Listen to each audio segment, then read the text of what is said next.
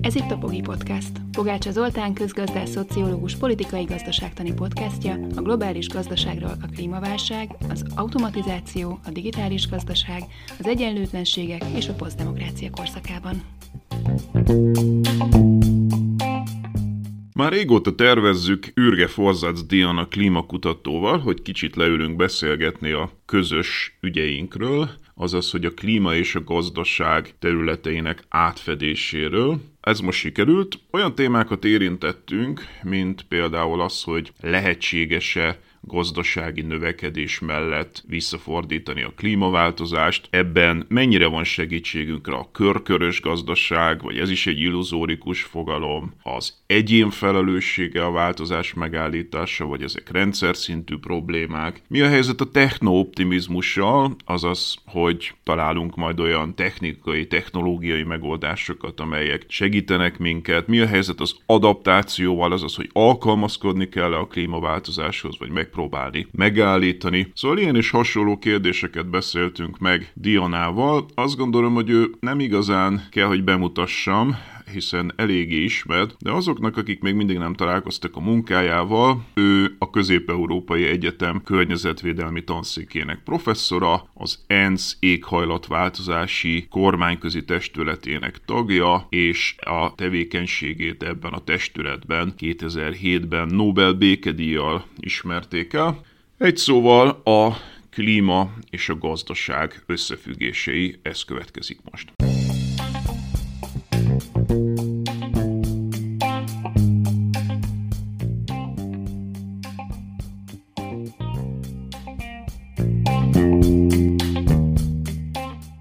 Szerintem azzal lenne érdemes kezdeni, hogy régebben ugye mindig vitáztunk arról, hogy van-e egyáltalán klímaváltozás, és őszintén szólva én a magam részéről ezeket a vitákat már meguntam. Tehát azt gondolom, hogy annyira evidens már, hogy ez van, és annyira nincs időnk már arról vitázni, hogy most akkor azt a maradék szerintem már nem több, mint mondjuk 10%-ot meggyőzzük arról, hogy van vagy nincs, hogy azoknak az vitáknak az ideje lejárt, amikor a, arról kellene, hogy szóljanak az ilyen beszélgetések, hogy van-e klímaváltozás vagy nem. Úgyhogy őszintén szóval én magam már nem, nem vagyok hajlandó ezekbe belemenni, de kíváncsi vagyok, hogy te mit mondasz arról, hogyha valaki még mindig ezzel jön, hogy de hát ez nem egyértelmű, vannak tudósok, akik más gondolnak, néha az ENSZ klímapanelt is szokták kritizálni, hogy mit tudom én, az így van összeválogatva, vagy úgy, vagy hogy neked mit szokott lenni a reakciód arra, hogyha még mindig valaki azzal előáll, hogy ez bizonytalan, meg nem tudjuk igazából. Teljesen egyetértek vele, tehát ugyan, ugyanígy állok a kérdéshez, mert most már annyira sürgős, és annyira nagy a baj, hogy nem érünk rá ezeken vitatkozni. Tehát most már azt gondolom, hogy mindenkinek az energiája arra kell, hogy cselekedjünk, és az a maradék, nem tudom, hogy ház, ház százalék, lehet, hogy tíz, nyilván ahhoz függ, hogy hova megyünk, mennyi, azt már úgyse fogjuk meggyőzni. Több ok miatt. Az egyik ok mi az az, hogy a legtöbb, aki még mindig ellene van, az főleg azért, mert valamilyen érdeke úgy diktálja, hogy ne higgye el. Vagy ezért. Vagy azért, mert egyszerűen már idős, és már nem fog megváltoztatni. Ő egy életen át ezt a, ezt a szempontot képviselte, akár tudományos vonalból, vagy arcvesztés lenne azt mondani, hogy hoppá, nem volt igazam, vagy, vagy egyszerűen csak már nem szívesen, már, már nem tud váltani. Még egy dolog van, hogy de hát főleg általában az, hogy ha aki nem akar, vált, nem akar esetleg életmódot változtatni, mert ha beismerni, hogy ez probléma, akkor lehet, hogy beismerni azzal, hogy neki is felelőssége van ezzel, ezzel kapcsolatban is máshogy kéne élni, esetleg, vagy valamit máshogy kéne csinálni, és ezért sokkal kényelmesebb megkeresni azt a két-három tanulmányt, ami esetleg valamit azt mondja, meg sokkal kényelmesebb kritizálni mondjuk például az IPCC-t, amire hivatkoztál. Azért sem érdemes ezekkel azt gondolom foglalkozni, hiszen a tudomány az már teljesen egyértelmű. És pontosan ugye hivatkoztál az éghajlatváltozási kormányközi testületre. Pontosan ezért jött létre, hiszen végül is a tudomány most eredmények az nagyon sokáig ellenmódúak voltak. Most is van nagyon sok dolog, amiben a számok különbözőek, több dologgal kapcsolatos, mi a jó megoldás, jó a megoldás, vagy az egyiknak több a kára, mint a haszna. Tehát emiatt, hogy ennyire nagyon sok um, féle tudományos eredmény van, és emiatt, hogy nagyon sok érdek átszövi ezt a területet, emiatt alapították az éghajlatváltozási kormányközi testületet, hogy a meglevő összes tudományos eredményt összegezze a döntéshozók számára. Lehet kritizálni az IPCC-t, de bárki, aki kritizálja, mindenkinek lehetősége van beadni a saját kis bírálatát, hiszen pont arról szól az IPCC, hogy a különböző változatokat, a különböző jelentés, elő, jelentés vázlatokat, jelentés különböző változatait kiadjuk bírálatra, és bárki, aki azt mondja, ah, ez nem igaz, vagy ah, itt nekem más mond az én tudományom, módja van rá, hogy leadja azt a bírálatot, leadja az ő tudományos eredményét, és azt mondja, hogy tessék itt egy cikk, tessék ezt figyelembe venni, és az IPCC kötelessége azt figyelembe venni. Ráadásul a szerzők is úgy vannak kiválogatva, ugye én is részt veszek a szerzőválogatásban, hogy nagyon figyelünk arra, arra az nagyon sokféle egyensúlyra figyelünk, de arra is, hogy a legkülönbözőbb nézőpontok képviselve legyenek, tehát elvileg mindig van klímaszkeptikus is a szerzők között, és a klímaszkeptikus irodalmat, vagy a, szintén egyszerűen a más néző irodalmat is mindenképpen belevesszük. Tehát, a, és még ha ezt mind belevesszük, akkor is a tudomány az teljesen egyértelmű, nem csak, hogy van éghajlatváltozás, hát hogy lehetne letagadni, amikor már egy fokot melegettünk, Nyilván az egy másik kérdés, hogy az ember okozta-e vagy nem, már ez is teljesen egyértelmű, ami még szerintem a klímaszkeptikusok részéről talán a múlt hétfőig, amíg megjelent az új IPCC jelentés, addig szerintem egy nagyon érdekes kérdés volt az az, hogy jó, de hát mindig, a világ mindig változik, nem? Hát semmi sem állandó, nem? Ugye tudjuk azt, hogy nem lehet kétszer ugyanabba a folyóvízbe belelépni. Most mit erőlködünk azon, hogy konzerváljuk a világot valahol, ahol volt? Fogadjuk el, hogy az életmódunk eredményében most változik a világ, és egyszerűen menjünk ezzel, próbáljunk meg inkább alkalmazkodni. Azt hiszem, hogy ez egy elég érdekes és viszonylag jogos um, felvetés volt, amit tényleg fontos volt megvizsgálni, és, és én is sokat, meg sokan elgondolkoztunk ezen. Én azt gondolom, hogy a hétfőn most megjelent jelentés az, vagy hát nem tudom, mikor jelen, ki mikor használ, hallgatja ezt a podcastot, tehát beszéljünk arról, hogy, hogy um, most a márciusban megjelent uh, éghajlatváltozási kormányközi testület új jelentésében van legegyértelműbben kimondva, hogy sajnos az ablak már csukódik, és egy csomó, egyre több olyan változás van, amihez már nem lehet alkalmazkodni. Van nagyon sok minden, amihez lehet, és ezt is erős szó a jelentés, hogy mikhez lehet, de például kimondja a jelentés egyértelműen, hogy Dél-Európában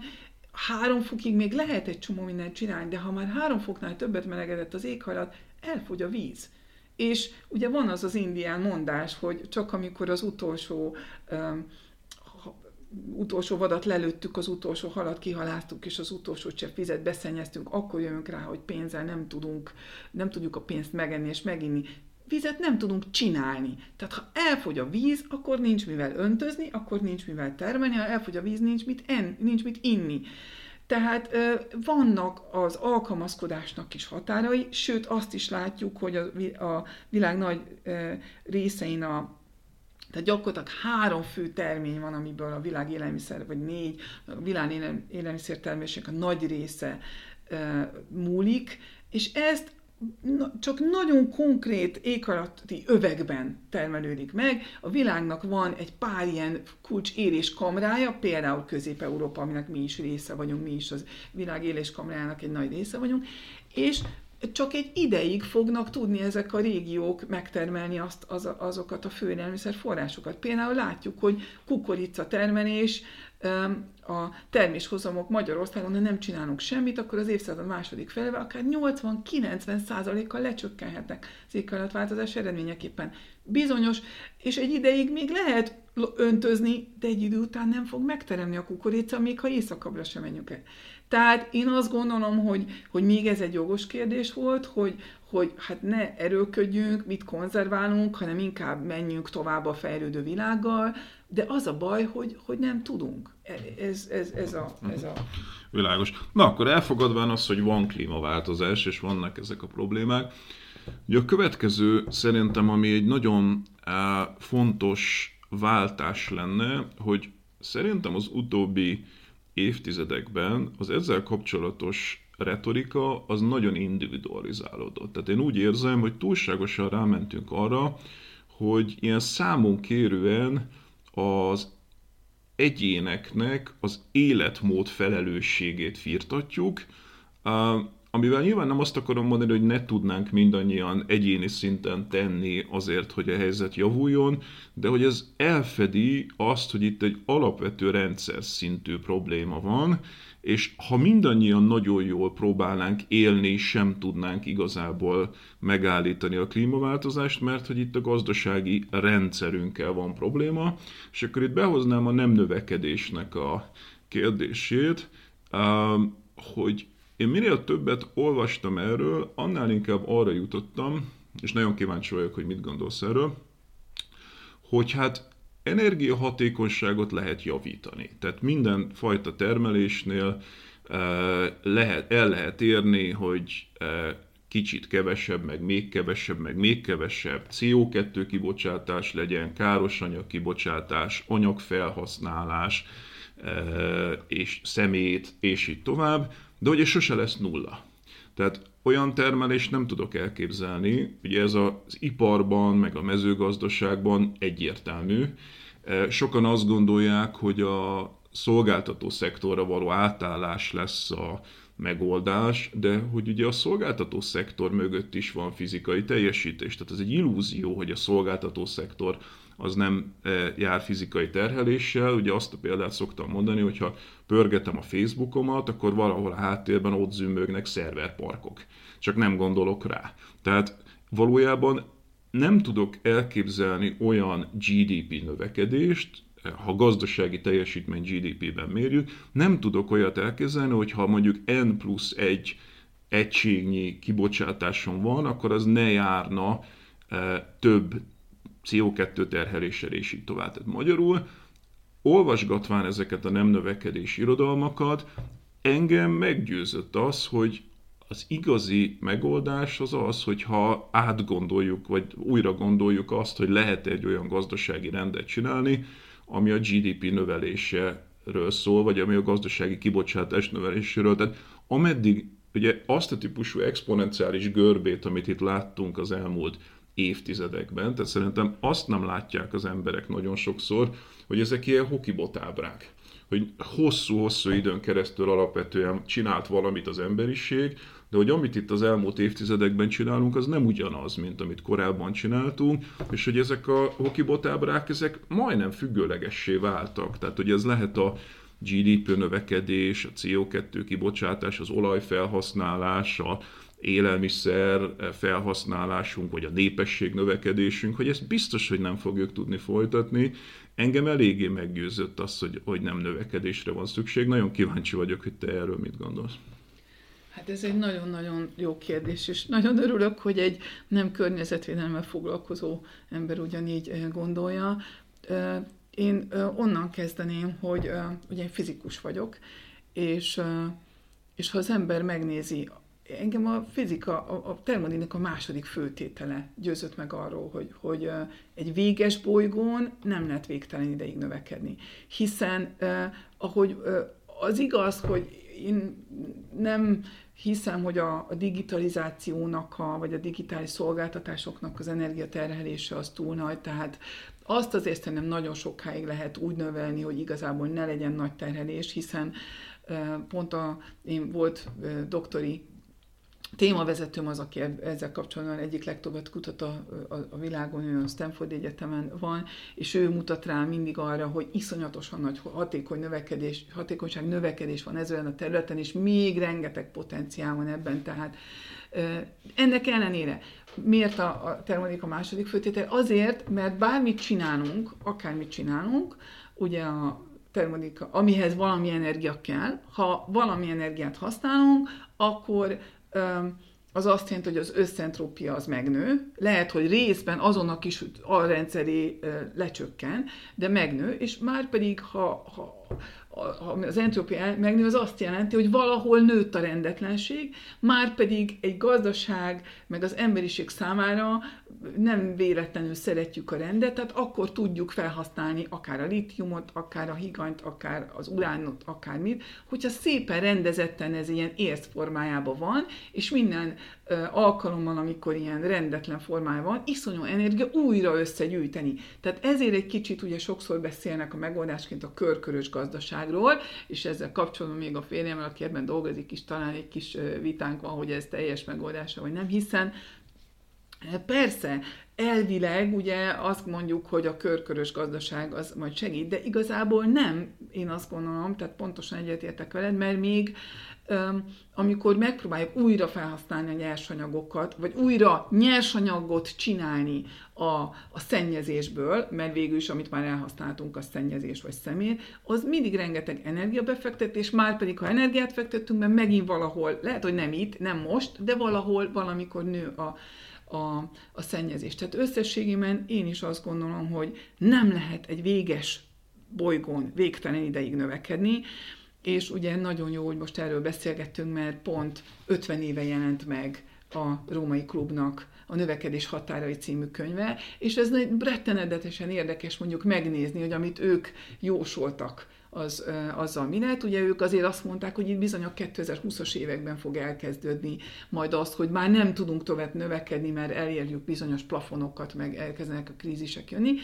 Ehelyett vannak közgazdászok, akik azt mondják, hogy ugyan, hát pont az, hogy megmutattuk az 50 év alatt, hogy dehogy is mi ügyesebbek vagyunk, és át tudjuk az összes ilyen határt vágni, és tudunk akár meddig menni fölfelé. Nagyon érdekes kérdés. Én azt gondolom, és azt lehet mondani, hogy, hogy itt a koronakrízisnek is semmi, meg a háborúnak is semmi köze, de én azt gondolom, hogy elgondolkodtató, hogy, hogy nem beléptünk-e már abba az időszakba, ahol válság, válságot fog követni. Még ezek nem az éghajlati válságok, de már a koronaválság lehetséges, hogy köze volt a biológiai sokféleségünk lepusztításához, nem tudjuk, ugye nincs bebizonyítva, hogy most ez direkt jötte ki ez a vírus, vagy nem, de a lényeg az, hogy a, mindenképpen látjuk, hogy évente négy-öt új járvány indul el a Földön, és azt is tudjuk, hogy ezeknek háromnegyede bizony abból ahhoz, arra vezethető vissza, hogy a biológiai sokféleségeket úgy lepusztítottuk, hogy egyre több módja van új járványoknak e, elindulni. Tehát amúgy is fenyegettünk, hogy a biológiai sokféleség pusztítása és az éghajlatváltozás mind a kettő egyre több új járvány megjelenésével fog járni, és ezt kombinálva globalizációval, ezek egyre könnyebben tudnak pandémiához, vagy világjárványhoz vezetni. Tehát én azt gondolom, hogy azért összességében kicsit ugyanoda vezet vissza ezek a válságok is, mert, és akkor majd mindjárt hadd kérdezzek vissza, ugyanis én azt látom, hogy, hogy például nekem nagyon keserves példa volt a, a, a pandémia, hiszen ott nagyjából hasonló, mint az éghajlatváltozás olyan szempontból, hogy viszonylag kis korai áldozattal hatalmas gaz, későbbi gazdasági problémákat tudtunk volna megelőzni. Csak egy kicsit tovább kellett volna kitartani mondjuk az első lezárásokat, még egy kicsit szigorúbbaknak kellett volna lenni, vagy jobban lezárni a határokat, hiszen nálunk kevésbé demokratikus, bár Ausztrália és új demokratikus. Tehát voltak olyan országok, akik meg tudták előzni azokat a kríziseket, de nyilván csak ideig, óráig, hiszen nem lehet most ma már egy országot végtelenségig lezárni, amíg le tudták zárni az országot, és saját politikájukat meg tudták körözni, mi a fejlett demokráciákban, és a legfejlettebb gazdaságokban nem láttuk azt a pici dolgot be, hogyha most kibírunk egy kicsit, akkor sokkal nagyobb gazdasági problémákat és emberéletvel való problémákat előzünk meg. Én nekem ez azért aggasztó, mert az éghajlatváltozás ugyanez. Most kéne egy kicsit elfogadni bizonyos változásokat, hogy ne legyen hatalmas válság. És ezért én azt gondolom, hogy ez is, meg ugye hát a háborúról is lehet vitatkozni, hogy mi, a, mi az eredete, de alapvetően én mind a kettőt azért azt, azt látom, hogy, hogy itt alapvetően egy olyan erkölcsi válságban van a civilizáció, hogy annyira az egyéni érdekek, nek, és az egyéni jólét, mostani, az egyéni és mostani érdekek maximálázása annyira rendszer szinten fölé helyezkedik, mondjuk egy társadalmi, egy közösségi érdek, egy jövő érdek felé, és hogy, hogy ez, hogy, hogy ez, ez már itt, itt lehet, hogy nincs így a civilizációnak tovább útja. És ez lenne a kérdésem vissza, mert, mert, mert ugye a közgazdaságnak annak az alapposztulátuma, hogy az embernek az egyetlen fő érdeke, hogy a saját, ö, ö, saját jólétét maximalizálja, vagy úgy amerikai tanultam, úgyhogy nem tudom, ez a utility maximization, ez uh-huh. hogy van magyarul, de hát, hogy ez, ez a, tehát ha tényleg csak erről szólunk, akkor tényleg valószínűleg nincs, nincs kiút. De, de ti ezt közgazdászok hogy látjátok? Hát én azért kezdtem azzal, hogy ezt az individualizmus versus rendszer problémát bedobtam, mert én azt gondolom egyébként, hogy szerintem nem élvezik az emberek azt, amiben vannak most. Tehát nagyon sokszor a zöldeknek az a kiinduló pontja, hogy hogy ne élvezd a fogyasztást, ne attól legyen neked jó, hogy veszel még egy iPhone-t, ez szokott a szimbólum lenni, az iPhone, meg a McDonald's, meg a Coca-Cola, meg ilyenek, hogy ne a fogyasztástól érezd jól magad, hanem, és akkor jön ez az ilyen erkölcscsősz megközelítés, hogy lemondanod kell, meg, meg mit tudom én, visszafognod magad, a fogyasztásodat, stb. És én ezt azért tartom rossz megközelítésnek, miközben hát évtizedek óta én is része vagyok nyilván ennek a zöld áramlatnak, csak szerintem ott elszúrtuk, amikor ezt egy ilyen moralizáló dologgá tettük, mert szerintem az ilyen típusú újjal mutogatós moralizálás nem szokott az emberekre pozitívan hatni. Tehát néha még jobban begubóznak tőle, e, vagy legalábbis hát rosszul érzik magukat, de közben meg nem tudják megváltoztatni, mert azt gondolom, hogy ezek rendszer szintű problémák, és, és azt érzik, hogy hiába tesznek. És a helyébe mást állítanék. Tehát én azt mondanám, hogy Ugye azért mondom, hogy nem érzik jól magukat az emberek ettől, mert egyébként ugye tudjuk, hogy népbetegség a depresszió a nyugati világban, népbetegség a stressz, a szerhasználat, tehát hogy elég konkrét szociológiai bizonyítékaink vannak arra, hogy az emberek egyáltalán nem érzik jól magukat ebbe a rendszerbe. Tehát nem arról van szó, hogy itt eh, hogy mástól legyen jó neked, nem jó nekik. És akkor ugye szerintem ennek a helyében sokkal hasznosabb lenne azt állítani, azt állítani hogy ha egyébként ezeket a dolgokat meglépnénk, akkor nem rosszabb lenne az életünk, tehát nem az van, amit ugye a zöldek ellenségei mondanak, hogy vissza akarjuk küldeni a fákra az embereket, hanem hogy egy jobb életed lenne. Tehát, hogy egy olyan világban, ahol ezt megoldjuk, és ugye nekem meggyőződésem, hogy a, e,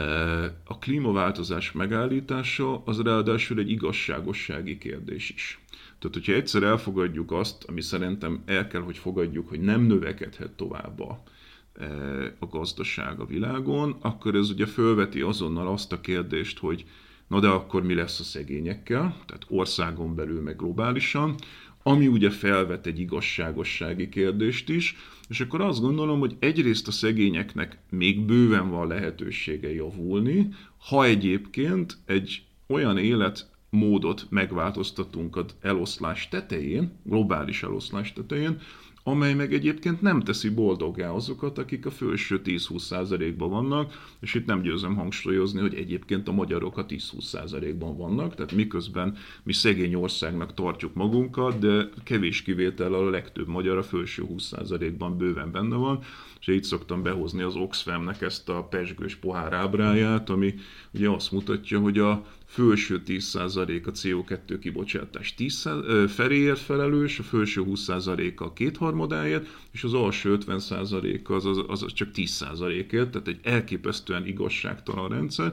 Tehát én azt gondolom, hogy ha úgy fogalmaznánk ezt meg, hogy figyeljetek, aki szegény, annak jobb lesz, aki meg gazdag, annak meg átállítjuk az életét egy olyan életpályára, ahol nem, a, nem kell neki ezt a stresszes, lélektelen, atomizált eh, világot élnie, amit nem élveznek az emberek, hanem egy lassabb, nyugodtabb, tisztább, csöndesebb,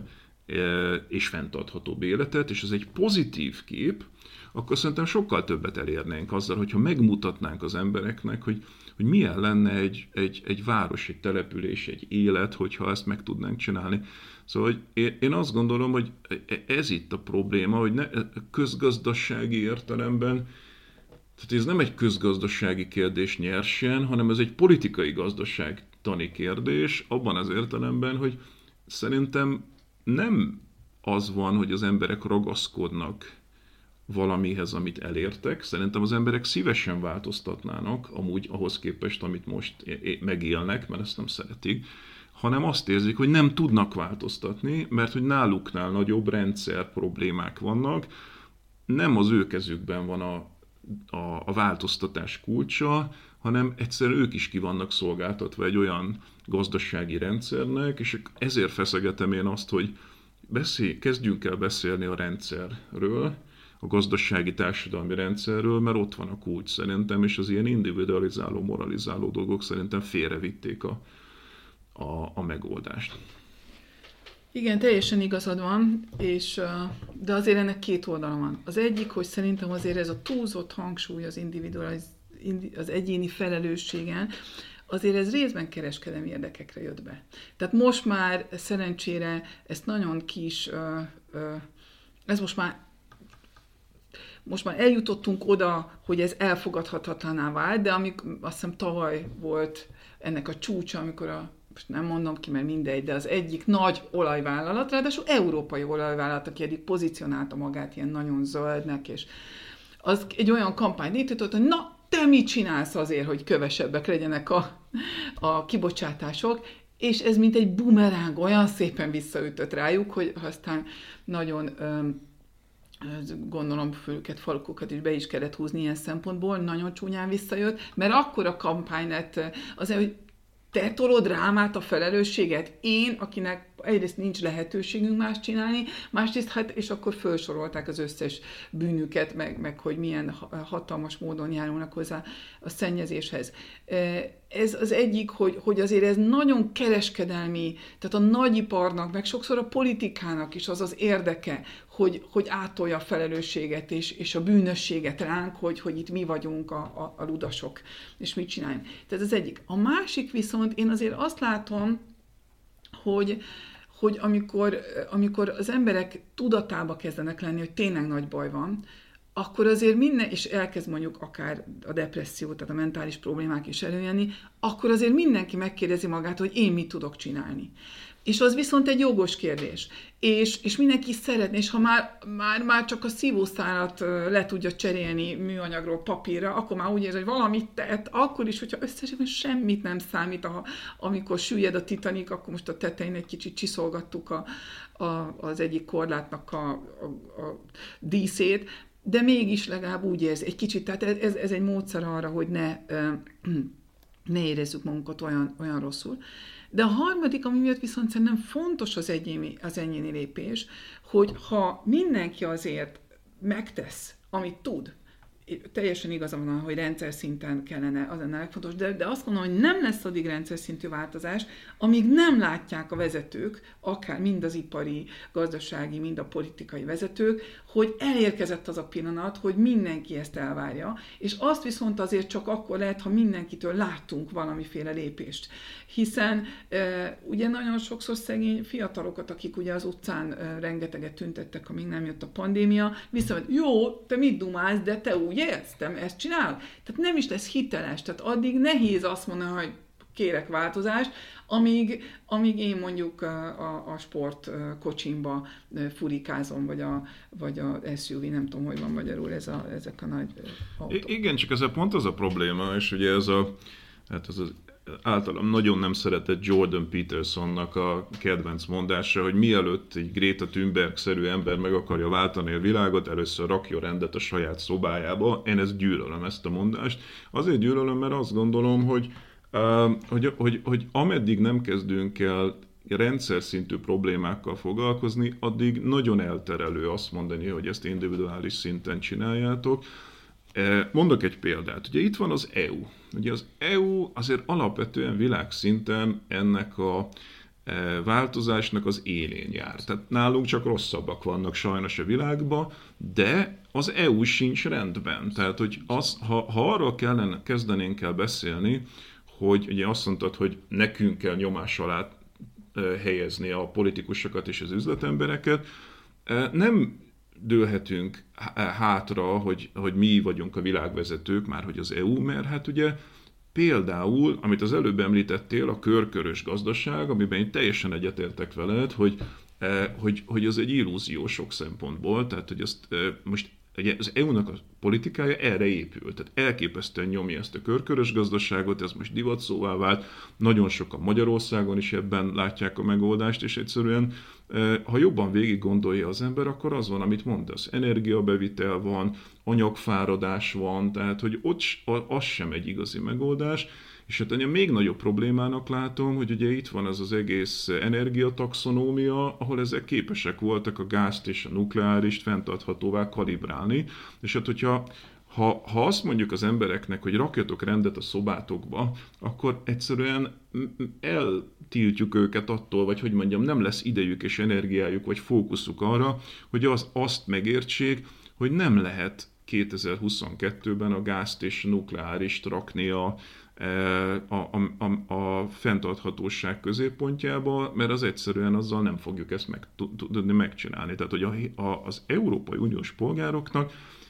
ezeket a rendszer szintű kérdéseket kéne megértenie ahhoz, hogy az európai demokrácia nyomás alá tudja helyezni az embereket. Tehát én rendkívül károsnak tartom azt, amikor vissza akarjuk küldeni az embereket a szobáikba, mert pont az ellentétére lenne szükség, arra lenne szükség, hogy értsék meg, hogy mit csinál az EU, mit csinálnak a nemzeti kormányok, és hát, hogy mondjam, a legtöbb ember nem tájékozott, nem is lehet e, ilyen kérdésekben, de hát meg kell tudni. Tehát, hogyha a demokráciát komolyan akarjuk venni, akkor sajnos mindenkinek bele kell magát ásnia abba, hogy, e, hogy például energetikai, meg közgazdasági kérdések. Azt nem tudjuk megspórolni. Hát ebben most nem teljesen értek veled igazat, nem a, a másik részével, abban egyetértek, csak sajnos szerintem az illúzió. De még az, az első tézissel azzal, hogy hogy ne küldjük vissza, és én nem küldöm vissza a, a hálószobájába rendet rakni, viszont azt mondom, hogy anélkül ő se fogja tudni elvárni a rendszer szintű változásokat, ha maga nem kezd el. Mm. Tehát ha maga nem kezd el azon gondolkodni, hogy jó, én mit tudnék csinálni. De ahhoz nagyon fontos, és én minden előadásomban, mindig, amikor megkérdeznek, hogy jaj, mit csináljak, mindig elmondom, hogy hogy, hogy nem lehet minden fronton mindig harcolni. Senki nem tud egyszerre mindent megváltoztatni, de azt mindenki kezdje el átlátni, hogy nekem miben van az én életemben keresztül, mivel van a legnagyobb hatásom a fenntartatóságra, a környezetre, az éghajlatra, és az egy másik dolog, mi az, amivel a legnagyobb csökkentést tudnám e, elérni, és a harmadik, hogy ezek közül mi az, amit én viszonylag ö, nagy személyiségi áldozat nélkül meg tudnék hozni. Mert az a másik, hogy lehet, hogy én mondjuk, nyilván én tudom, hogy a legnagyobb változást akkor tudnám, ha nem repülnék mondjuk ennyit a munkámmal kapcsolatban, de ezt nem tudom meghozni, mert akkor úgy érzem, hogy viszont az éghajlatváltozás ügye nem fog annyira előre menni, ha én itthon ülök csak. Most mindegy, ez csak egy példa volt. De ahhoz, hogy, hogy eljussak oda, hogy milyen rendszer szintű változásokra van szükség, ahhoz előbb el kell a saját házam táján elkezdeni söpörni. És el kell kezdenem átgondolni, hogy hol söpörjek, hol nem, mit tudok söpörni, mit nem, és mi az, ahol falakba ütközöm. Például, te, abban teljesen igazad van, például én gyűlölöm az autót, gyűlölök autóval, én mégis folyamatosan autóba kényszerek, mert ahol lakom, már a gyerekem nem tudom, ő nagyon szeretnének biciklivel menni, de nem merem elengedni, mert nem biztonságos most baromi boldog vagyok, mert végre megépült a bicikliút Nagykovácsba, legalább most őket a regnumjaikra most már nem csak, hogy engedem, hanem küldöm. Most már fiam, van, ez ülj fel a biciklire, menj el biciklivel. Ment tegnap este 11-kor, biciklivel jött haza a regnumról, de ez kellett egy de bocsánat, de ez, re, igen, ezt, pont ezt akartam mondani, hogy de hát akkor ez egy rendszer szintű változás. De ezt mondom, ameddig nincs bicikliút, addig nem tud a gyereket biciklivel menni magyarul. Ezt mondom, magyarul de ő ezt nem tudja megváltoztatni, ez csak a rendszer tudom, tudja meg. de ehhez el kellett oda jutnunk, hogy mi például rengeteget elmenjünk kirándulni, rengeteget teszünk magunk azért, hogy mi az, amiket tudunk, és el kell jutni azokhoz a határokhoz, ahol megértjük, hogy hol van a határ annak, amit mi csinálni tudunk, és hol kell egy rendszer szintű változás. Persze, tehát nyilván én sem azt mondom, hogy, hogy, az, hogy az egyén ne gondolkozzon el azon, hogy mit tud csinálni, tehát nyilván olyan butaságot én sem mondanék, hogy ne gyűjtsd a szemetet szelektíven, meg ne, ne bicikliz, meg nem tudom. Ez nem csak gondolkodás, hanem már el is kell Persze csinálni, csinálni kell, hogy, és hát persze, csinál, így van, csinálni kell, csak azt mondom, hogy nagyon sokszor abba ütközöl, tehát mondjuk Ugye elmegyek vásárolni egy boltba. Hát én nagyon szeretném, hogyha nem vinnék haza brutális mennyiségű e, műanyagot, de hát aki szelektíven gyűjti a szemetet, az pontosan látja, hogyha van neki egy olyan zsákja, amiben a műanyagot gyűjti, egy olyanban, amiben a szerves hulladékot, egy olyanban, ami a papírt, és akkor a legtöbb hulladék az műanyag, mert egyszerűen minden abban van csomagolva, és hiába vagyok tök tudatos azzal kapcsolatban, hogy nem veszem meg az elképettem én a műanyagba csomagolt banánt, Kínában láttam olyat, hogy egy megpucolt tojás volt belerakva egy műanyag eh, kis dobozkába, egy darab tojás a héja nélkül, tehát hogy vannak elképesztő dolgok, de nem nagyon tudok más csinálni, mert mindent ezekbe raknak. Tehát, hogy, hogy egyszerűen ameddig azt nem tudjuk elérni, hogy ezek rendszer szinten változzanak, és mondom, nem csak ezek a pici dolgok a hétköznap, ezek is, hogy van-e út, vagy a budapestiek ragaszkodnak ahhoz, hogy ők kocsiba üljenek, és amikor a Karácsony Gergő akar csinálni utakat, akkor eh, feldühödött tömegek vannak, hogy ő, de ő nem kocsiba akar, ő el akar jutni egyik erről a másikra, csak nem tudja. De hogy ezek, ezek, ezek, és akkor ugye egészen odáig, hogy mondjuk akkor az EU-nak milyen a fenntarthatósági politikája. Tehát szerintem ezekről kell gondolkodni, abba az irányba vinném egy kicsit tovább a beszélgetést, hogy csak még az ja, bocs, mondja, még persze, egy dologra persze. akartam megállni, arra, hogy, hogy szerinted, hogy, hogy nem tudjuk elkerülni, azt mondtad, hogy nem tudjuk elkerülni, hogy erről az emberek ebbe belássák magukat. Szerintem ez azért nagyon jó lenne, abszolút igazad van, de itt két dolog a probléma. Az egyik, hogy az emberek nagy részét baromira nem érdekli. Tehát hiába, ha azt várjuk, hogy az emberek meg most mindenkit ez érdekelni fog, akkor sose lesz változás, mert ráadásul azt látom, hogy ahogy megy előre a világ, még kevésbé érdekli a, a lényeg az embereket, akár a kultúra, az igazi, a minőségi kultúra, akár, akár a tudomány, akár, tehát a, a, a, a valóság megismerés, akár a történelem egyre kevésbé érdekli, ez kétségbejtő, amit a gyerekeimben látok, és amit próbálok küzdeni, hogy, hogy, hogy, hogy, hogy, egy kicsit jobban érdeklődjenek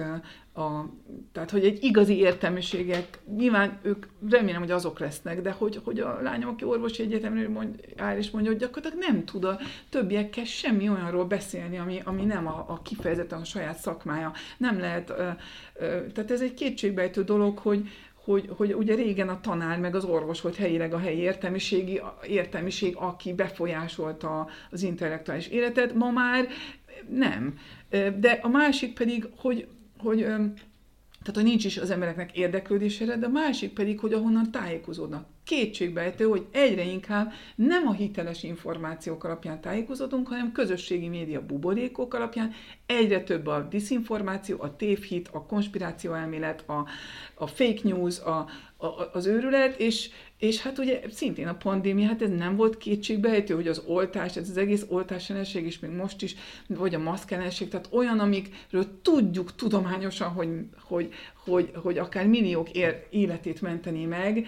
mégse tettük meg, mert az emberek nem ezt akarják elhinni, hanem azt, hogyha a szomszédom azt mondta, hogy, meg az én, akikre hallgatok. Tehát én ebben a világban nem is látom, hogy hogy, hogy tudnánk azokat... Ezen egyetértek, Diana, de teljesen egyetértek, csak azt gondolom, hogy erre ennek ellenére szükség van. Tehát, hogyha mi demokráciákat akarunk működtetni, már pedig azért azt gondolom, hogy abban egyetértünk, hogy azért jó lenne, ha demokráciákban élnénk, akkor ugye az azt feltételezi, hogy az emberek hoznak döntéseket elképesztően komplex kérdésekben. Tehát a világ bonyolult távált, tehát sokkal bonyolultabb, mint volt száz évvel ezelőtt. És hát ugye akár közvetlen demokrácia van, de hát a közvetett demokrácia van, mert ugye azt szokták mondani, hogy hát nem kell mindenhez érteni, mert elég, hogyha megbízunk politikusokat, akik döntenek helyettünk. De én ezt sose értettem ezt az érvelést, mert hogy valójában Uh, ahhoz, hogy én ki tudjam választani, hogy, hogy kiben bízok meg, ahhoz nekem ugyanúgy be kell, bele kell ásnom magamat abba, hogy az az illető mit fog képviselni különböző kérdésekben. És ugye olyan példákat szoktam hozni, hogy hát mondjuk egy beszélgetünk a klímaváltozásról, az is egy bonyolult dolog. Tehát mondjuk az én szakmámban bevezessük-e az eurót, vagy nem. Vagy a külpolitikában értik az emberek rendesen, hogy mi történik Szíriában vagy Ukrajnában. És egy rengeteg-rengeteg ilyen példa van, hogy ahhoz, hogy azt gondoljuk, hogy emberek kompetensen döntsenek demokratikus kérdésekben, nem csak népszavazásokon, hanem egy sima parlamenti választásokon, ahhoz szükség van arra, hogy ezekbe a kérdésekbe beleássák magukat. Tehát én sose szeretem azt, amikor piszkálják azokat, akik a Facebookon szakértősködnek, hogy tegnap Covid szakértő voltál, most meg Ukrajna szakértő vagy, mert ezek az emberek legalább igénylik azt, hogy megértsék ezeket a problémákat. Tehát én sokkal többre tartom azt, aki ott szakértősködik, mert hogy legalább ő akkor olvas, vitázik, és van. Az nem sokkal rosszabb, aki az egésszel nem kezd semmit. És az, hogy miért terjedt el ennyire el a fake news, meg hogy miért hülyeségek, jó, ennek az egyik része az, hogy ugye mondjuk a közmédia nem jó, tehát mondjuk azért vannak olyan országok, én Skandináviában nagyon szeretem például a közmédiát, ahol rengeteg hasznos információt ad, a magyar közmédiából ilyet nem kap az ember, de a nem közmédia is elment egy ilyen bulvár irányba, és ugye vannak könyv... Hát vannak könyvek, amelyek ugye azt mondják erről egyébként, hogy azért nem hisznek az emberek a tudománynak, meg azért nem hisznek a, e, az ilyen racionálisabb e, érvelésben, mert az elmúlt évtizedekben azt látták, hogy azok az emberek, akik szakértőkként léptek fel a nyilvánosságban, azok nagyon sokszor parciális érdekeket képviseltek. Tehát ugye úgy volt az elején, a 20. század elején beállítva, hogy aki szakértő, az a köz érdekében beszél. Csak aztán ugye elkezdték azt csinálni, mondjuk az én szakmámban nem az volt, hogy mondjuk eh, jól megfizetett egyetemi közgazdász beszélt monetáris kérdésekről, hanem egy banki. Tehát behívtak banki szakértőket, és a gazdasági lapokból üzleti lapok lettek, és olyan emberek kezdtek el beszélni gazdaságról, akinek pozíciói voltak, meg érdekeltségei. És hát ugyanez ugye a te szakmádban, meg hát ugye tudjuk, hogy a a nagy foszilis olajcégek rengeteg pénzt költöttek arra, hogy propagandát beállítsanak úgy, mintha az szaktudomány lenne. És hát ugye az emberek ezt egy idő után megneszelték. Tehát egy ideig el lehetett adni, hogy ezek szakértők, de azért nem hülyék az emberek, és egy idő után rájöttek, hogy az ő érdekeikkel ellentétes, vagy a köz érdekével ellentétesen parciális érdekek ket jelenítenek meg. És elvesztették a bizalmukat a szakértőkben, mert, nem, mert azt látták, hogy ezek a beszélő fejek, ezek nagyon sokszor hogy mondjam, külön érdekeket, elit érdekeket képviselnek, és szerintem itt óriási felelőssége van annak, azoknak, akik ezt csinálták. Tehát ez nem úgy történt, hogy egyébként ott volt a, a, a, a, hogy mondjam, a nagy bizalmi indexű szakértő, és akkor a, egy macedon fake news gyárban a Trumpék elkezdtek valamit, hanem ahhoz kellett az eróziója a bizalomnak, hogy ezek a dolgok meg, meg legyenek. Hát részben lehet, hogy igazad van, csak um, csak én sokszor elgondolkozom, hogy egyáltalán van-e olyan, hogy, hogy teljesen objektív tudomány. És ugye minél tovább dolgozom a tudományban, annál tovább rájövök, hogy szerintem soha senki nem csinál olyat, hogy teljes, tényleg csak a nagy igazság kiderítésért, hiszen minnyáján kiválasztunk egy területet, amit dolgozunk, azon a terület, amit kiválasztunk, már voltak valami előítéleteink, már volt valami hipotézisünk, már van valami érzelmi alapunk, amiért azzal foglalkozunk, és akkor ezzel kapcsolatban már nem leszünk teljesen objektíve. De persze, az teljesen más az okos, amit mondasz, de emi, és az, hogy ráadásul akármit csinálunk, mint kutatóként, előbb-utóbb kutatóként is benne vagyunk érdekrendszerekben, és igazából én ezért voltam nagyon hálás a Gréta az egész gyerekmozgalomnak, mert igazából ők merték egyedül kimondani azokat, amiket mi szerettünk volna kimondani, de mi sem merünk, mert mi is szeretnénk a kutatási pénzeket, mi, is, mi nekünk is muszáj, hogy a cikkünk legyen publikálva, mi nekünk is a gyerekünk jár iskolába, és nem akarunk, hogy kinézzék, és így tovább. Tehát vannak érdekrendszereink, amik miatt nem mertük kimondani azokat, amit Én ezeket totál egyetértek, tehát hogy én ezt nagyon hasznosnak látom, hogy te is kimondod azt, hogy e, alapvetően a tudós is e, érdek értékterhel, tehát hogy mi is kiválasztjuk, ez teljesen így van, meg az is igaz, hogy persze a tudomány úgy működik, hogy viták vannak, e, a legtöbb dolognak nincs teljes konklúziója, de azért óriási különbség van a között, hogy mondjuk egy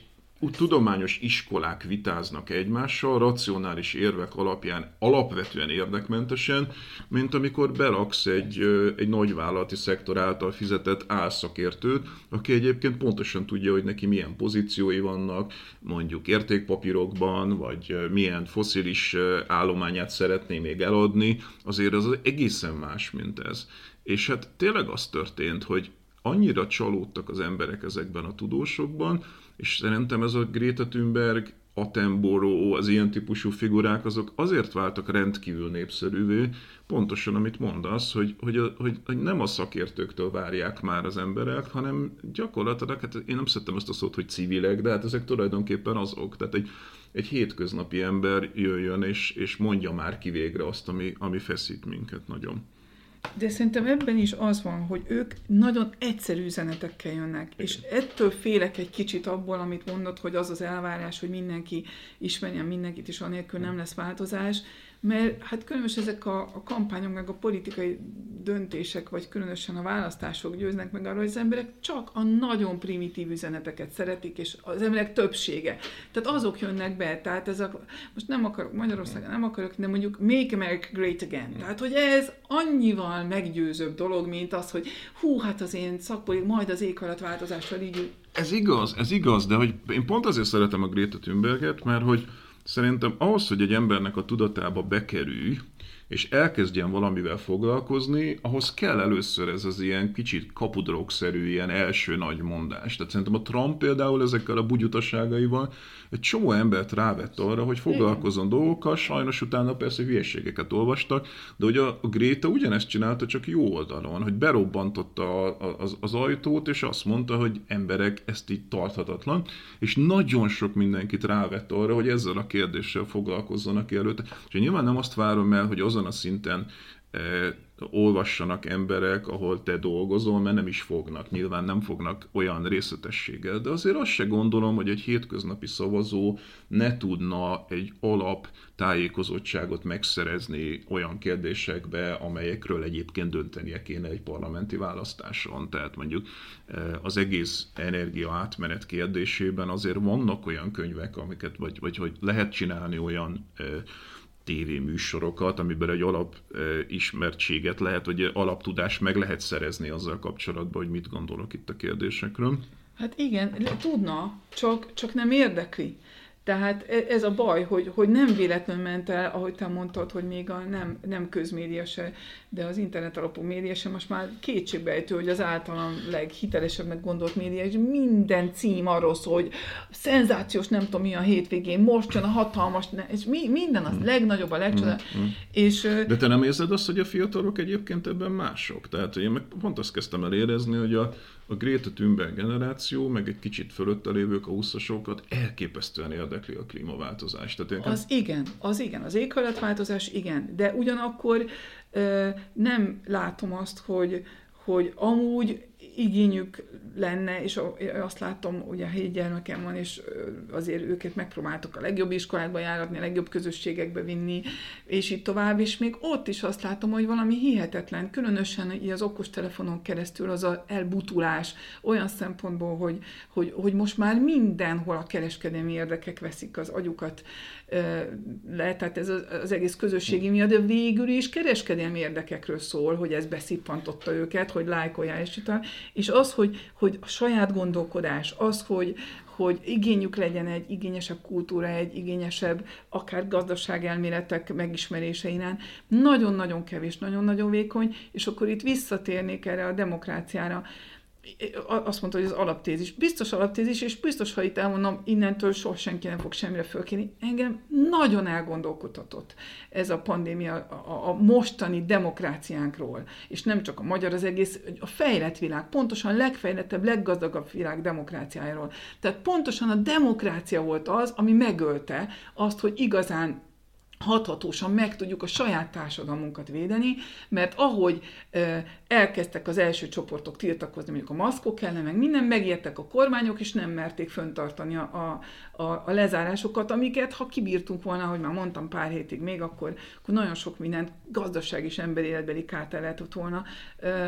kerülni. És az, hogy egyre jobban csak, hogy a mai kormányok, mai demokrácia rettenetesen fél a, a, a tiltakozástól, a, a tüntetésektől, a, a felbuzdalástól, és igazából szerintem ez már majdnem, hogy, hogy, hogy káros, mert pontosan azért, mert ahogy te mondtad, sajnos nem a,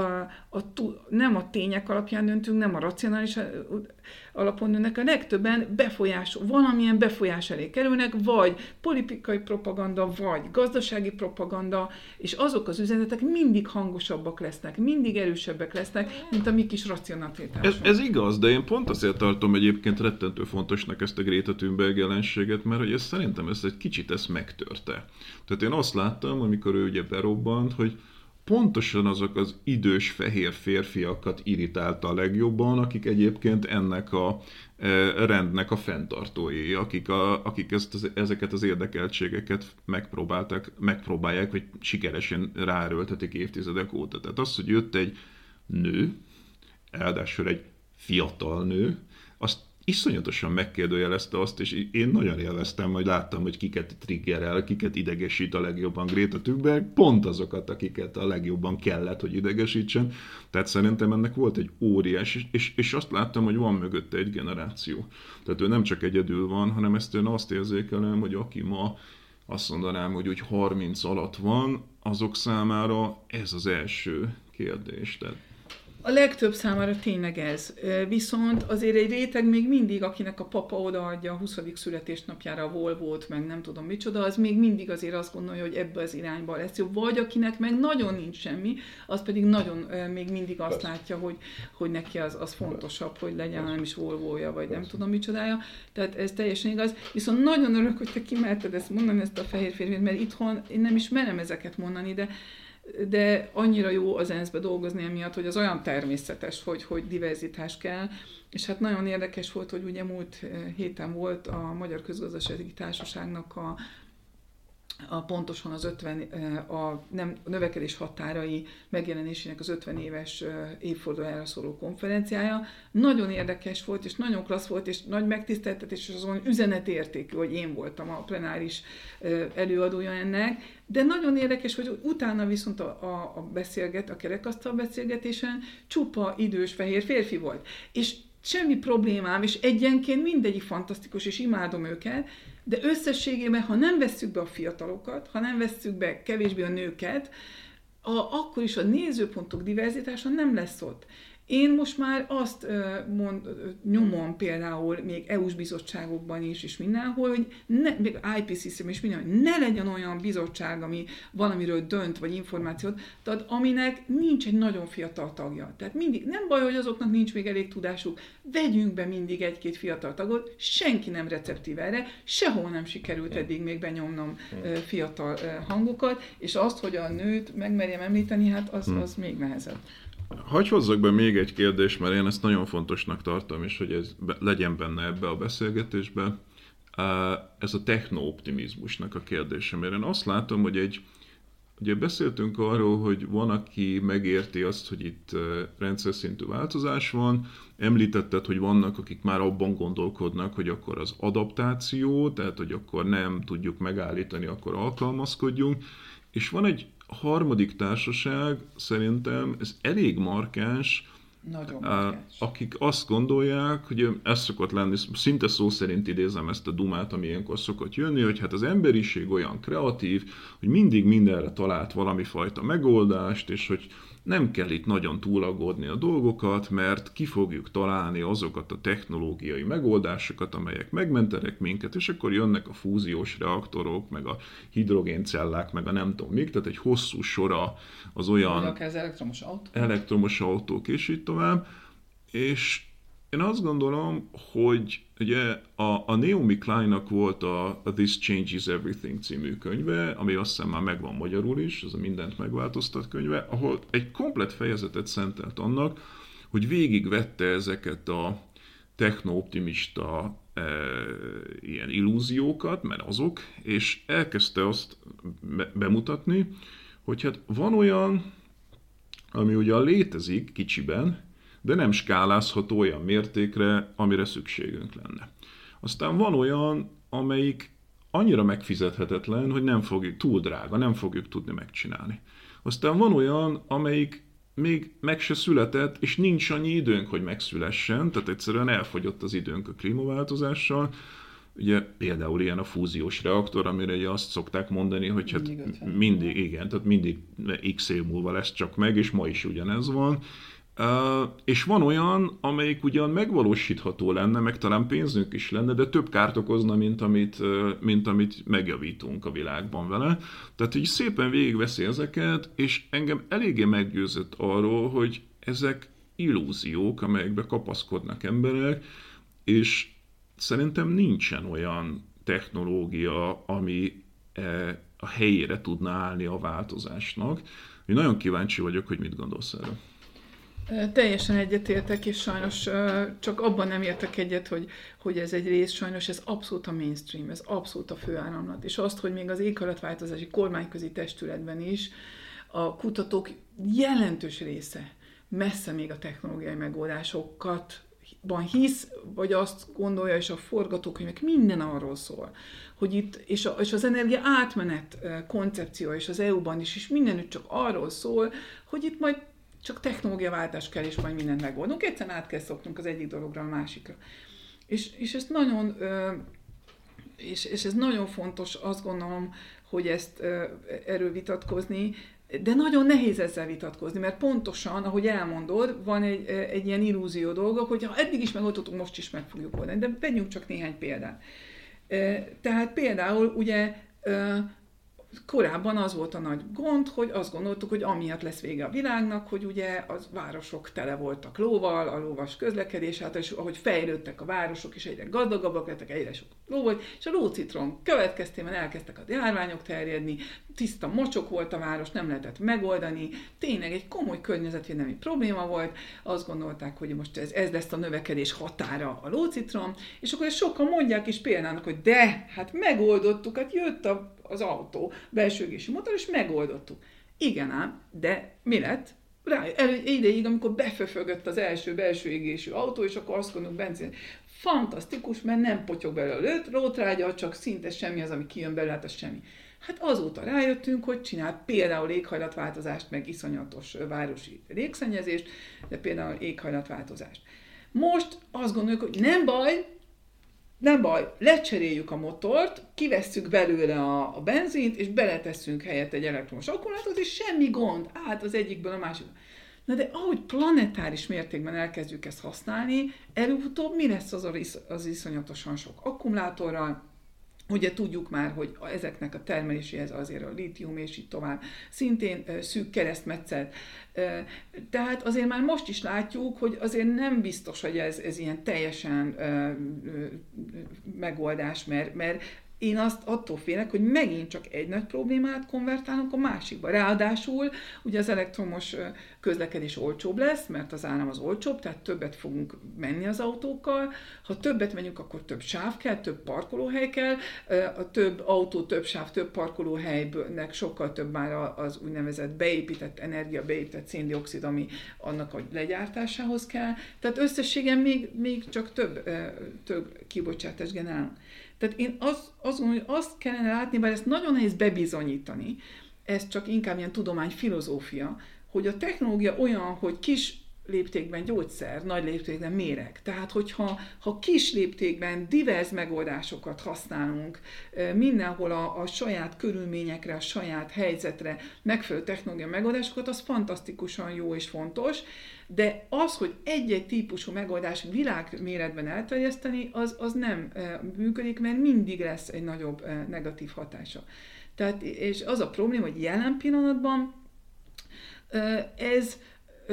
még, még mindig a, akár az EU, akár az IPCC, minden tudományos mainstreamben ez van benne. Most publikáltunk nemrég egy, egy cikket azzal kapcsolatban, hogy, hogy például az, a, az IPCC forgatókönyvekben próbáljuk meg figyelembe venni, vagy csináljunk csak egy-két olyan forgatókönyvet, ami nem növekedésről szól, vagy legalább megkérdejelezi a folyamatos növekedésnek a paradigmáját. Nem, nem, nem, nem akarnak a modellező, egyik modellező csoport sem volt még erre receptív. Az, igen, de azért, mert ugye barátaim is vannak közöttük, igen, de én jobban hiszek abban, hogy hatékonyság növelés, és mit tudom, zöld gazdaság ez az amaz. Egyszerűen nagyon jó lenne, ha a következő értékeljelentésig eljutnánk odáig, hogy lesz, vannak legalább olyan for, alternatívák kidolgozva, ami, ami nem csak arról szól, hogy csak lecseréljük az egyik technológiát a másikra. Ez nem azért van, mert hogyha valaki egyszer előállna valamivel, ami nem a technológia hatékonyságról szól, hanem a nem növekedésről, akkor egy olyan e, politikai gazdaságtani közegbe kerülne a, e, az ENSZ, ami, ami hát fölrúgná, tehát hogy most azért valahogy az a konszenzus, hogy minden ország csatlakozott, alapvetően a céges világ is úgy van vele, hogy akkor legalábbis névlegesen támogatjuk, de ha valaki egyszer bedobná azt, hogy itt le kéne állni a növekedésnek, ugye ez azzal járna, hogy mai világban a részvénytársaságoknak, főleg amelyik tőzsdén van, folyamatosan be kell mutatnia, hogy negyedévről negyedévre növekszik. Akkor ugye ez hogyan tudná a befektetőknek bemutatni, hogy akkor ők profitot csinálnak a cégek. Vagy mondjuk ugye a, a kis és középvállalkozások, főleg a középvállalkozások meg attól félnek, hogyha ő nem növekszik, akkor felvásárolja a versenytársa. Tehát, hogy ha, ha valaki ilyet modellezne, akkor tulajdonképpen egy óriási bombát dobna bele a, a gazdasági rendnek a megkérdőjelezésével lenne ez, e, ez egyenlő, és hogy kényelmesebb bizonyos értelemben fenntartani azt az illúziót, hogy a gazdasági rendel nem kell semmit csinálnunk, hogy ez egy technológiai, egy hatékonysági kérdés, és hogy nem mernek a tudósok sem azzal szembe menni, hogy mekkora felháborodás lenne a, azzal kapcsolatban, hogy itt a gazdasági rend egészét akarják megkérdőjelezni. Lehet, hogy részben erről is van szó, de azért szerintem ennél árnyaltabb a helyzet. Az egyik az az, amit már eddig említettünk, szerintem az részben az oka, hogy ezeket a modelleket, vagy legalábbis a modellező csoportok vezetőinek szinte kivétel nélkül a vezető mind fehér, idős férfi, akiket ismerek 20-30 éve, ők mindig ugyanezt gondolták, ugyanezt gondolják, nem, fogják, nem fognak máshogy gondolkodni már, nem is receptívek új ö, dolgokra, ráadásul nekik már megvan az a jól bejáratott ö, kettő autóra, sok évi repülésre bejáratott életszínvonalok, amit, amit ö, nyilván, hogyha ilyen modelleket csinálnának, akkor azt is meg kellene kérdőjelezni, amit nem akarnak. Ez az egyik szerintem, de lehet, hogy ez részben rossz indulatom. A másik az az, hogy igen, azok az é- nem, hogy félnek, hogy bedobnak dombát, de mondjuk félnek, hogy a következő nem ők kapják meg azt a grantot, azt a kutatási pénzt, hogy ők csinálják, nem az ő forgatók forgatókönyveket fogják használni, nem az ő azt teszik be a jelentésben négy illusztratív forgatókönyv közül, és így tovább. Tehát szerintem ilyen e, dolgok is ami miatt talán félnek. De attól még lehetnének kutatócsoportok, amik csak úgy, meg, csak úgy meg, megcsinálják, meg nézik. Én remélem, hogy lesz, most már most írunk még egy cikket ezzel kapcsolatban, én nagyon remélem, hogy előbb-utóbb már, és egyre nagyobb nevek kerülnek azért bele ebbe, hogy, és, és ahogy jönnek a fiatalok, remélem, meg ahogy a több nő is bejön ebbe, én azt gondolom, hogy talán jobban megkérdezni. Nagyon érdekes, és nagyon örülök egyébként, hogy ezt te mondtad, ezt, ezt a kérdést, mert én úgy látom például az IPCC-n belül is, hogy azért ez a technooptimizmus, erre a férfiak egy kicsit Igen. nyitottabbak, és ők, ő, ők jobban szeretik a technológia megoldásokat, meg a technodolgokat, na örülök, hogy ezt mondod, hogy igen, és nem azt mondod, hogy így rasszista vagyok, hogy nem tudom, hogy így, így gondolom, csak, csak úgy azt tapasztaltam, hogy a nők általában fogékonyabbak a, a mondjuk szociális társadalmi életmódbeli változások megoldása. Viszont nagyon érdekes volt, és nagyon örülök, hogy, hogy mondtad, mert ezzel kapcsolatban vissza dobnám a labdát egy kicsit itt a, a céges növekedés kérdésével. Hiszen ez visszavezet arra, hogy én azt gondolom, hogy azért is nem merüljük annyira nyomni a, azt a területet, hogy itt egy egész nagy gazdasági rendszer szintű változás, mert az a baj, hogy hogy uh, ugyanaz, mint a, te, a teljes uh, technooptimizmusnál az egyik érve, amit mondtál, hogyha arra várunk, hogy úgy oldjuk meg ezt, hogy egy teljes gazdasági, politikai uh, forradalom kell, akkor az most biztos, hogy nincsen meg arra az átlag emberben az igény és a, a készség, és hogyha arra várunk, hogy ez teljesen elterjedjen, akkor ez, akkor túl, addigra túl késő lesz, mire az megtörténik, és nem tudunk addig várni. De várjál még, még egy, egy, egy, egy dolgot, hogy, hogy pontosan visszakérdezek. Ez a céges növekedés. Hogy, hogy nem lehetne legalább ott elkezdeni, hogy azt a paradigmát valahogy megkérdőrezni, hogy miért kell minden cégnek mindig növekedni, miért csak akkor van értékelve egy, egy, egy cég, egy tőzsdei szereplő mindig nő. Például nagyon fantasztikus, nagy élmény volt nekem Czak Izabellával együtt dolgoznom, hát lehet, hogy kicsit nagy képűség ezt mondani, de minden esetre ővele is a úgynevezett Young Presidents Organization-nál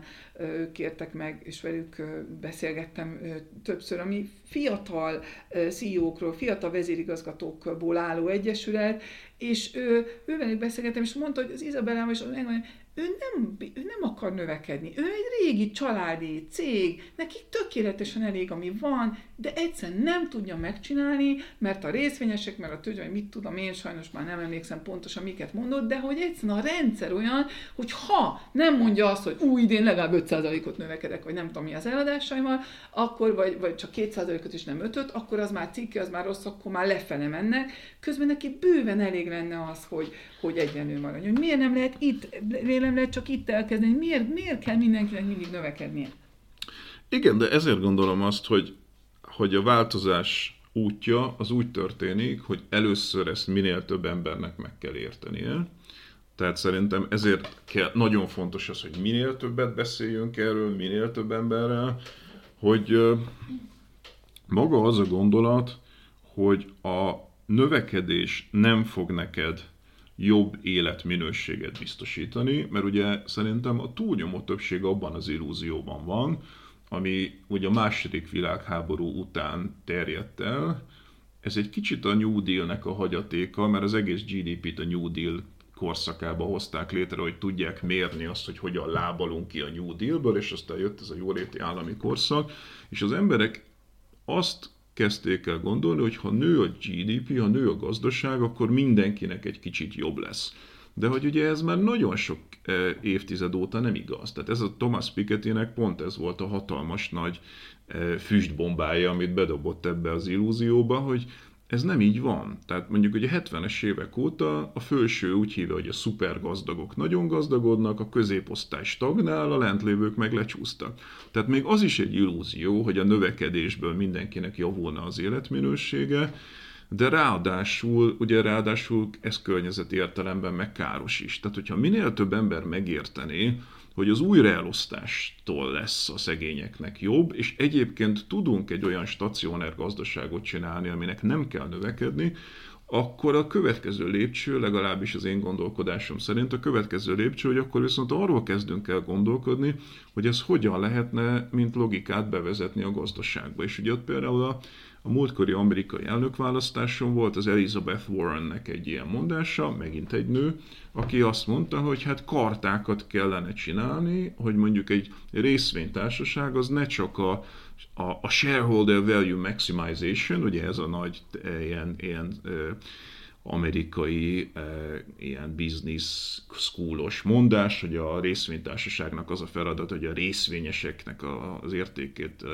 e, a hasznát maximalizálja, hogy nem ez lenne az egyetlen, hanem minden nagyvállalatnak lenne egy kartája, mert ugye az világos, hogy a kisvállalatoknak nem kell növekednie. Tehát ha én csinálok itt a sarkon egy éttermet, vagy egy kocsmát, akkor oda eljár egy bizonyos kör, és az eltart egy-két családot, de ott nincs kényszer arra, hogy növekedjen, tehát nem feltétlenül kell egy cégnek növekednie,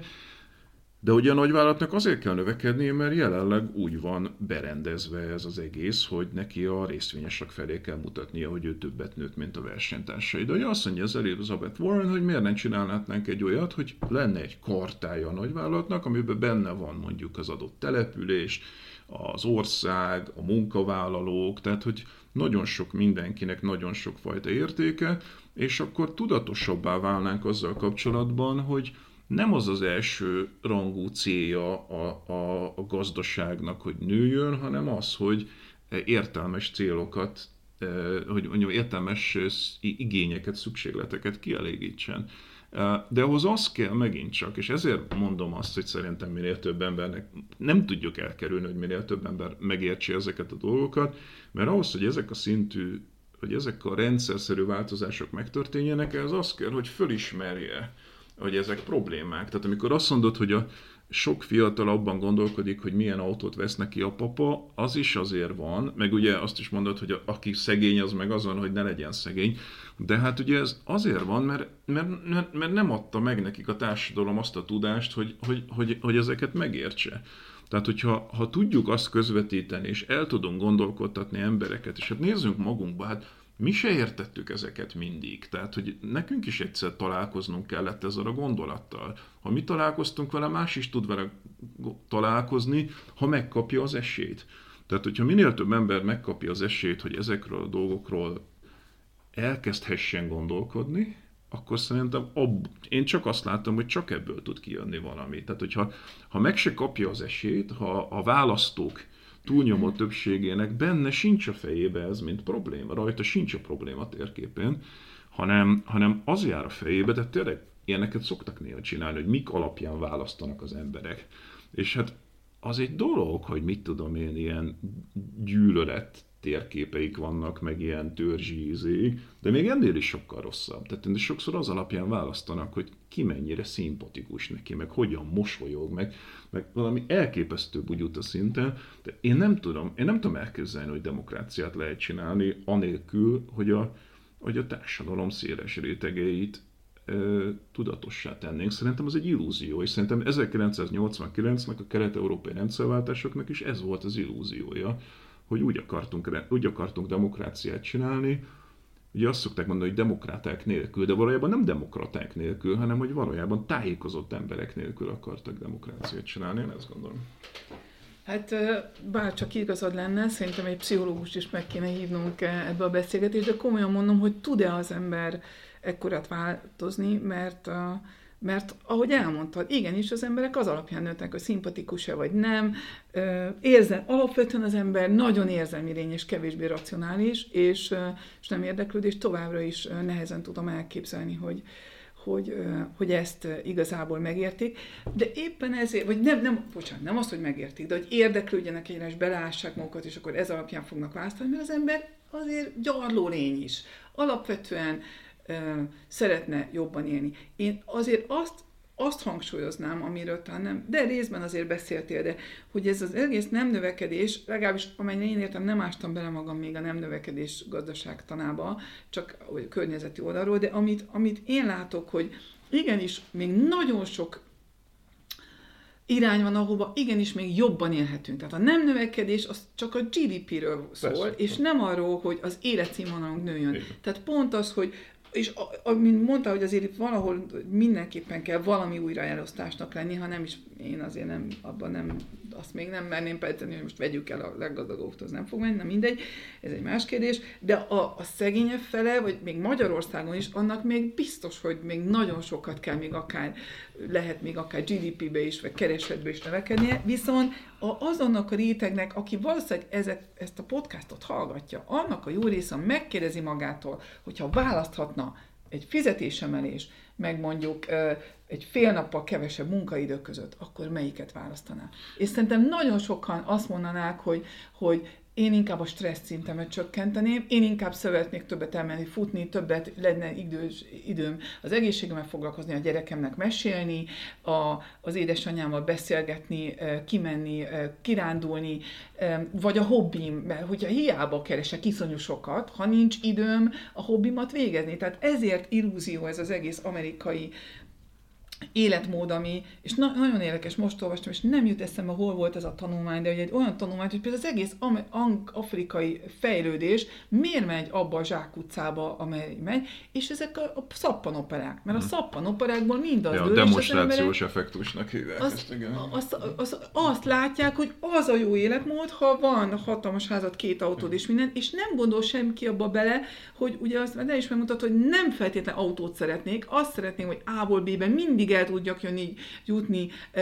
rugalmasan, akkor, amikor én szeretném, ne kelljen várnom a buszra, és esetleg ne ázzak meg közben az esőtől, és a gyerekem vele lehessen, és, és ne kelljen cipelnem a 25 liter tejet esetleg, vagy mit tudom én, akár csak 5 kiló almát, amit haza kell vinnem. De van megoldás, megosztott közlekedési rendszerek, fantasztikusan jó megoldás, aminek a révén, ha tényleg az egy olyan urbánus rendszer szintű változás, amit ha megcsinálnánk, annyi közterület szabadulna föl, hogy rengeteg több biciklisáv lehetne, rengeteg több zöld terület lehetne újra, és mindenki jobban járna, ráadásul még olcsóbb is lenne mindenkinek a közlekedés, tehát vannak megoldások, tehát igenis lehet az életszínvonalat itt javítani még jelentősen, de az a baj, hogy mindenki azt hiszi, hogy az autótól lesz boldogabb, de, és nekem, én is autózom, de mégis, ha össze, de őszintén, ha összeszámolnánk, hogy milyen iszonyat sokat költünk arra, nem csak, hogy autónk van, nem csak a benzin, de hogy még rengeteg idő és energia az, hogy a regisztráció, a biztosítás, a kerékcsere, a javítatás, az, e, a parkolóhely fenntartása itt és a munkahelyen és mindenütt, ezt mind összeadnánk, hogy és mennyit kell dolgoznunk azért, hogy ezt megkapjuk, ha ez tényleg raci- mert ezért, ezért nem racionálisan döntünk, mert ha racionálisan tényleg ezt mindenkinek kiszámolná valaki, és azt mondja, figyelj, biztos, hogy ezt választod de vagy nézd meg, ha ebből a pénzből, ha minden alkalommal csak taxival mész oda, amikor éppen nem kényelmes, mert amúgy néha nagyon sokkal kényelmesebb a villamos, mert gyorsabban odaér meg de amikor nem, akkor éppen elmész egy taxival, összeadnánk kevesebbe kerülne összességében, de mégis sokan ezt választjuk, mert nem racionálisan döntünk. Igen, de hogy pont, pont azok a példák, amiket mondasz, nekem azt sugalják, hogy ebben van potenciál. Tehát, hogyha azt mondod, hogy a felső középosztály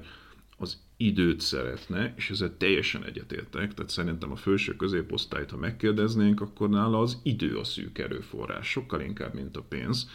Tehát ő lemondana szívesen, ha több ideje lenne, Viszont ugye az alulévőknél meg a pénz a, a szűk erőforrás, akkor ez nekem pont azt sugalja, hogy egyébként lehetőség van egyfajta redistribúcióra, amit egyébként az is alátámaszt, hogy, hogy amit még nagyon sokat szoktak emlegetni, ez a Wilkinson Pickett féle könyv, a Spirit Level, ami meg ugye azt mutatja be,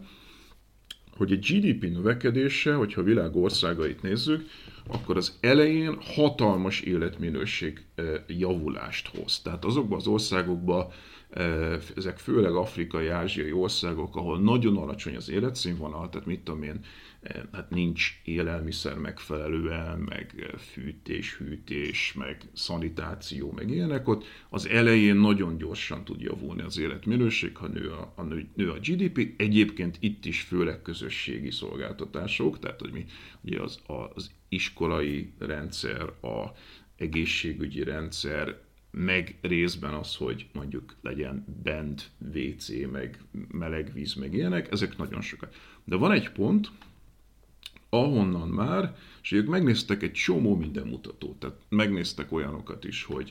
e, bűnözés kérdése, vagy mit tudom én, tinédzserkori terhességek, tehát hogy elképesztő sok mindent megnéztek a legkülönbözőbb területekről, és arra jutottak, hogy ezeket a mutatókat egy bizonyos GDP fölött már nem javítja az egyfőre jutó GDP növekedése, magyarul, és, és Magyarország e fölött az inflexiós pont fölött van. Tehát mi már vagyunk annyira fejlettek, hogy nálunk már nem a GDP növekedése fogja javítani ezeket, hanem például az újraelosztás. És azt találták, hogy nem csak a szegényeknek lenne jobb egy ilyen, mert ugye az evidens, hogy a szegényeknek jobb lenne egy igazságosabb társadalom. De hogy azt találták, hogy a gazdagoknak is jobb lenne egy olyan ország, ahol egyébként például nem kell hatalmas falakkal körülvennem a, e, a házamat, meg a lakóparkomat, félvén a többiektől, mert kisebb a bűnözés vagy ö, e, a környezetszennyezés. Tehát egy csomó olyan externália van, amit egyébként az, a, a, a gazdagok, tehát az a, az a váltás, hogy megértsem, hogy az én életminőségem az nem áll meg a kertem végébe. Ugye Magyarországon ezt nagyon sokszor látom, hogy a, a fű le van vágva, a kert szépen van tartva a kerítésig, de a kerítés másik oldalán már nő a gaz, és kátyú van, és És az egy... Ez nagyon jó nyugasz. De hogy ez egy illúzió, hogy azt gondoljam, hogy az nem a része az életemnek. Tehát az, hogy, hogy, hogy az, hogy kátyús az út, hogy hajléktalanok vannak a városban, hogy az emberek nagy része szomorú, ezek mind rész, ugyanúgy részei az életemnek, sőt, tulajdonképpen több időt töltök abban a részében ma sajnos, mint a saját otthonomban. Tehát, hogyha ha, ha ezt az emberek felismerik, hogy a közösségi dolgoktól, vagy az egyenlőtségtől, az igazságosságtól, az ő életminőség, és a gazdagabbak is javul, Szerintem erre egyébként nyitottak. Tehát lehet, hogy optimista vagyok, vagy naív, vagy nem tudom, de szerintem nyitottak lennének erre a felső középosztály tagjai is. Lehet, hogy igazad van, és akkor erre azt mondom, hogy nézzék meg például azt a tettókot, nagyon érdekes az, ami arról szól, hogy az eddigi leghosszabb ideig követett boldogság kutatás ami ilyen Harvardi um, Business School-ból kijött, az üzleti iskolából kijött uh, végzetteket követett, uh, ez gyakorlatilag az egész életükön keresztül egy nagyon nagy uh, mintát, aki ugye a világ legjobb iskolájából, a leg uh, um, erő, nagy erőviszonyokkal rendelkező iskola és politikai kapcsolatok és gazdasági kapcsolatrendszerrel rendelkező emberek jöttek onnan ki. Nyilván azzal az elvárás, hogy tök jó életem lesz, mert nagyon sokat fogok keresni, vagy nagy, és vagy nagy hatalmam lesz, mert mondjuk politikus leszek. És hát ezeknek a nagy része tényleg az is lett. És hogy végigkövették az életútokon, és az életük második feléről vége felé érve kiderült, hogy gyakorlatilag senki nem mondta azt, hogy attól lett boldog, ha nagy volt a fizetése, vagy, vagy nagy volt a politikai hatalma, hanem egyértelműen a kutatás kimutat, hogy azok mondták boldognak maguknak, és azt azonosították, hogy attól boldognak, ha mondjuk volt egy jó párkapcsolatuk, egy stabil, jó, hosszú párkapcsolatuk, vagy, vagy egy jó családjuk, vagy egy közösségük. Tehát ez számított a boldogságukhoz is sokkal kevésbé a nagy pénz, meg hatalom. Ennek ellenére az emberek még ezt szerintem nagyon nehezen hiszik el, de én arra, arra döbbentem rá, így a saját életem példáján is nagyon, hogy, hogy viszont például a keresetünk a középosztályban nagy része is miről szól, hogy nekem is nincs időm főzni, pedig sokkal szívesebben főznék, de nincs időm főzni, mert rohannom kell ezt csinálni, azt csinálni, azt csinálni, és ezért meg kell vennem a sokkal drágább mondjuk convenience foodokat, az előkészített kajákat, és hogyha abba belegondolnánk, hogy, hogy oké, okay, ha mondjuk kevesebbet keresnék, nem mennék még az egy-két külön munkót, vagy mit tudom én, viszont akkor felszabadulna az az időm, hogy amit végül is az a pénzt úgyis arra költöm, hogy, hogy megvegyem ezeket a sokkal drágább megoldásokat, és helyett azt az időt azt csinálom, hogy egy olyan ételt főzök magamnak, amit, amiben bízom, amit szívesen, amit a piacra mentem el, ha rászállom az időt, ráadásul a gyerekemmel együtt főzőcskészhetném, és ő is ezt megtanulna. És ugyanez az autóval az előbb nem mondtam végig a, nem vittem végig a gondolatot, amit akartam, hogy végül is hogyha persze azért muszáj autóban ülnök, és nekem is azért, mert nincs időm fél órát várni a buszra, nincs időm arra, hogy, hogy, hogy 50%-kal több időt töltsek a közlekedés, hogy eljussak,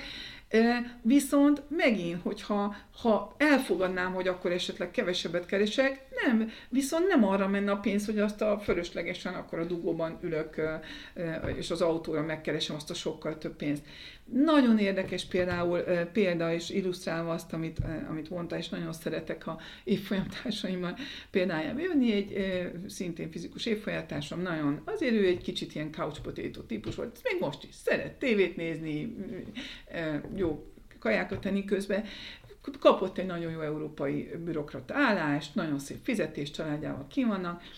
és hát másról se beszélünk mindig, mint hogyha találkozunk, hogy már megint milyen szuper új autója van, és, és hosszan, hosszan, hosszan az új autójáról, és nagyon szereti, és nagyon büszke mindig. De az életminőségében akkor következett be a legnagyobb változás, amikor biciklire ült, és biciklivel kezdett el bejárni. És Brüsszel, hogy tudjuk, nincs valami jó idő, tehát ez hogy sokszor ugye azt járt, hogy esőben, hidegben, és így tovább is legalább egy, azt hiszem majdnem egy órás vagy fél órás az út a, a házuktól a, a munkahelyére, és annyira megszerették, ő is és a felesége is, pedig egy kicsit olyan, mindegy, hát nem, az, nem azok a típusok, na, akik már életük kezdetett, foly, foly, minden nap három órát edzettek, és annyival jobban érzik magukat a bőrükbe, hogy például, amíg pandémia volt, és nem kellett bejárni, addig is már nem bírtak leszokni, és muszáj volt napi egy-két órát elmenni kerékpározni. Pedig imádja az autóját. Tehát ezt akarom arra illusztrációnak mondani, hogy talán még azok is, akik azt gondolják, hogy mégis ők már nem tudnak lemondani, lehet, hogyha megpróbálnának egy másik életvitelt, lehet, hogy ha kipróbálnák, mégis, mégsem lenne olyan rossz. Mert, mert amit mondtál, hogy, hogy, meg, hogy el kell csak az, az, az ismeretet juttatni, és majd megváltozunk. Nem, én félek, hogy 30 fölött már nem fog megváltozni. Már hozzászoktunk egy életstílushoz, de ennek ellenére azt mondom, hogy mégis milyen, ha csak megpróbálnak, lehet, hogy nem fogjuk szeretni, de mi van, mégis megszeretjük. Uh-huh. Jó, hát nekem az jött le ebből a beszélgetésből, hogy te egy kicsit nagyobb hangsúlyt fektetsz az individuumra, én, én, én, én egy kicsit kevesebbet, te talán egy kicsit pessimistább vagy ezekkel a dolgokkal, én talán egy kicsit optimistább, de azért talán a, a többségében mégis egyetértünk. Abszolút nem, teljesen egyetértek. Én azt nem látom, hogy hogy lehetne ezt úgy elkezdeni, hogy, hogy az, az ne ütközön fel. Hiszen most a döntéshozók és a döntés mind azoknak a kezében van, akik azt az 1-2 százalékot képviselik, akik, akiknek pedig az elemi érdekük, hogy ne változom meg ez a rendszer.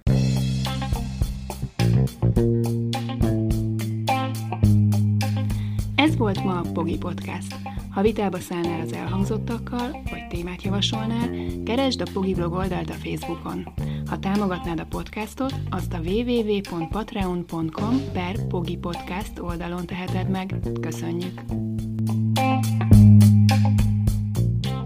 Ez a műsor a Béton közösség tagja.